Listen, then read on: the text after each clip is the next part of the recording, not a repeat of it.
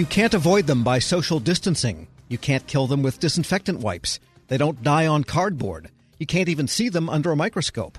They're the cybersecurity threat spawned by scummy hackers taking advantage of the pandemic disruption.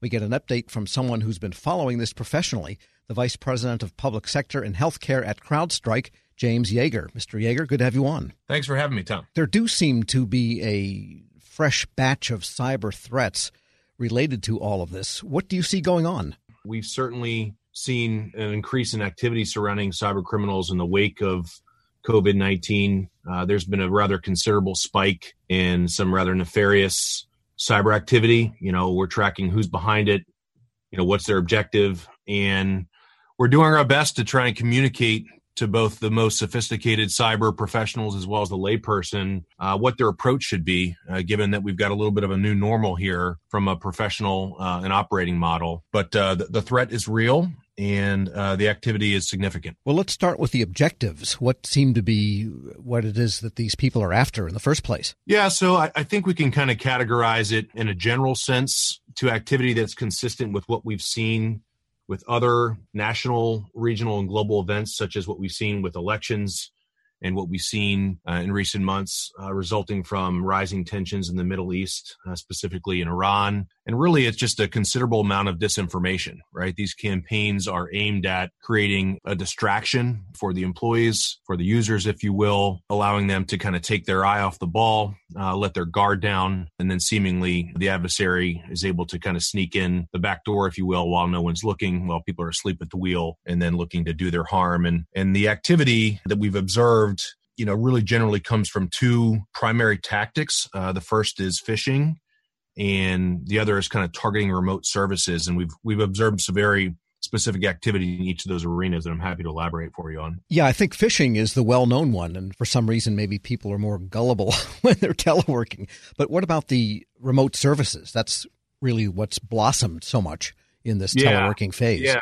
Yeah, no, no, doubt about it. And, you know, so it is possible that companies, and CrowdStrike is no different here. Uh, we're certainly subscribing to this as well since we're a software as a service company, but it's likely that companies are going to increase the use of software as a service and cloud based remote connectivity services in order to sustain uh, operability and enable and support employees while they work from home. So things like standing up remote working services could you know certainly pose a potential security risk when combined with the possible human element and the human error enabled security lapses that you just talked about when you made reference to phishing so you know, criminal actors in particular are going to continue to seek and collect credentials for these services potentially allowing them to gain access to these SaaS accounts and to the organizational data that's in the victim sites. So e-crime uh, is is really in, in the notion of big game hunting if you're not familiar. So, you know, what we've seen historically from CrowdStrike is that e-criminals were working in a very isolated manner relative to their campaigns. And the, and the gains and the returns from the, some of their campaigns were very limited uh, financially right? So not not a not a big lure for them. So what they've started to do is effectively band together in a broader strategic campaign with ransomware um, being the the primary threat vector and so e-crime, big game hunting, and ransomware in particular leverages remote desktop protocols, so RDP, to do brute forcing or password spraying for initial entry. And as many of the more sophisticated big game hunting actors remain highly active at this at the current time, they're likely going to continue to attempt to capitalize on possible staffing issues, staffing shortages, staffing disruptions in this kind of new normal. And that's going to bring a lot of complexity to the organizations as they deal with new compromise and, you know, employee devices, whether it's government furnished equipment or BYOD. We're speaking with James Yeager, Vice President of Public Sector and Health at the cybersecurity company CrowdStrike. So it sounds like the attacks can really be two attacks in one you can get the ransomware, but you can also get the data, even if you didn't go after the ransomware also. Yeah, that, that's absolutely right. And again, you know, the, the objective is going to vary uh, based on the activity originating from the adversary or the adversary group, uh, right? You know, e-criminal actors are going to be generally more focused on being disruptive and seeking financial gains. Uh, when you look at you know targeted intrusions relative to nation state activity you're going to see highly destructive attacks and again you know I, I think while we're seeing some common themes around phishing, targeted remote services, even vishing and robocall and technical support scams.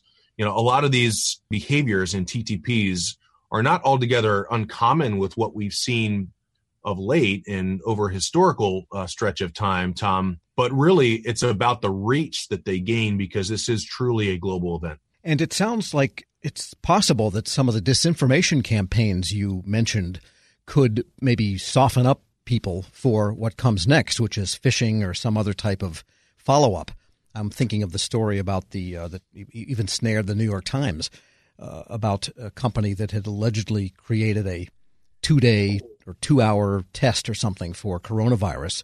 It was false. It got picked up by national media and on some of the wire services. Could having people believe that then lead them to be more gullible to, hey, here's where you can get it?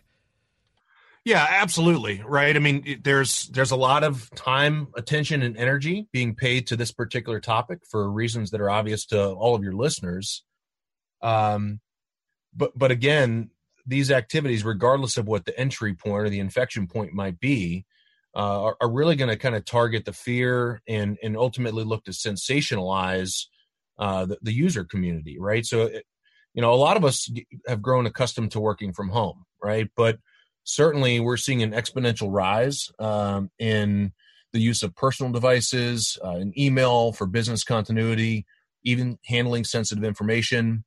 You know, when when corporate assets are now being provisioned and proper deployment and configuration of some of these remote services is in question, all of that puts you know a rather uh, burdensome tax on the layperson who isn't accustomed to working from home. And if you're dealing with personal livelihood, if you're a primary or sole provider of income to your family and your loved ones, and and and there's fear that your paycheck may be in harm's way if you don't operate with the same continuity and same consistency as if you were working in the office, you're going to do whatever you need to do to be efficient and effective in your day-to-day work environment but now you're at home sure so you're going to take some shortcuts. And so your best advice for agency and corporate CISOs and CIOs, the people responsible for the safety here, what should they be doing now? Well, you know, there's a lot of different variables here. I think it certainly starts with taking a step back and hopefully,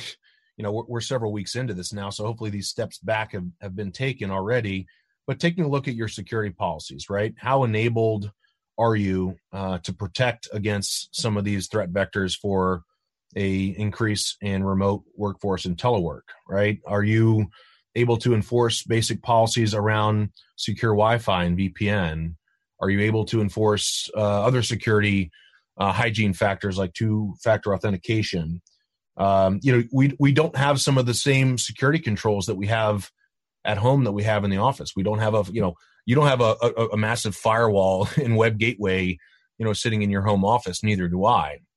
So as we get away from those conventional security confines that help protect us, we've got to really examine if our security policies and security controls are there to prevent us from hurting ourselves, whether it's incidental or, or otherwise. The other thing that I would say is it's it's highly essential that you know security updates are available and kind of uh, enabled on all of your devices whether again whether this is government furnished equipment or whether you're empowering some sort of bring your own device type of uh, capacity to accessing the remote workforce. It's also important that you've got some mechanisms to be able to mobilize a strategy in the event that something catastrophic is going to happen. I think for a lot of organizations it's really no longer a matter of if a cyber incident is going to take place during the next several weeks or months. It's a matter of when. How prepared are you to be able to express your resolve and be able to put a team in place to be able to go remediate and do the cleanup? So the CISO might be in pajamas,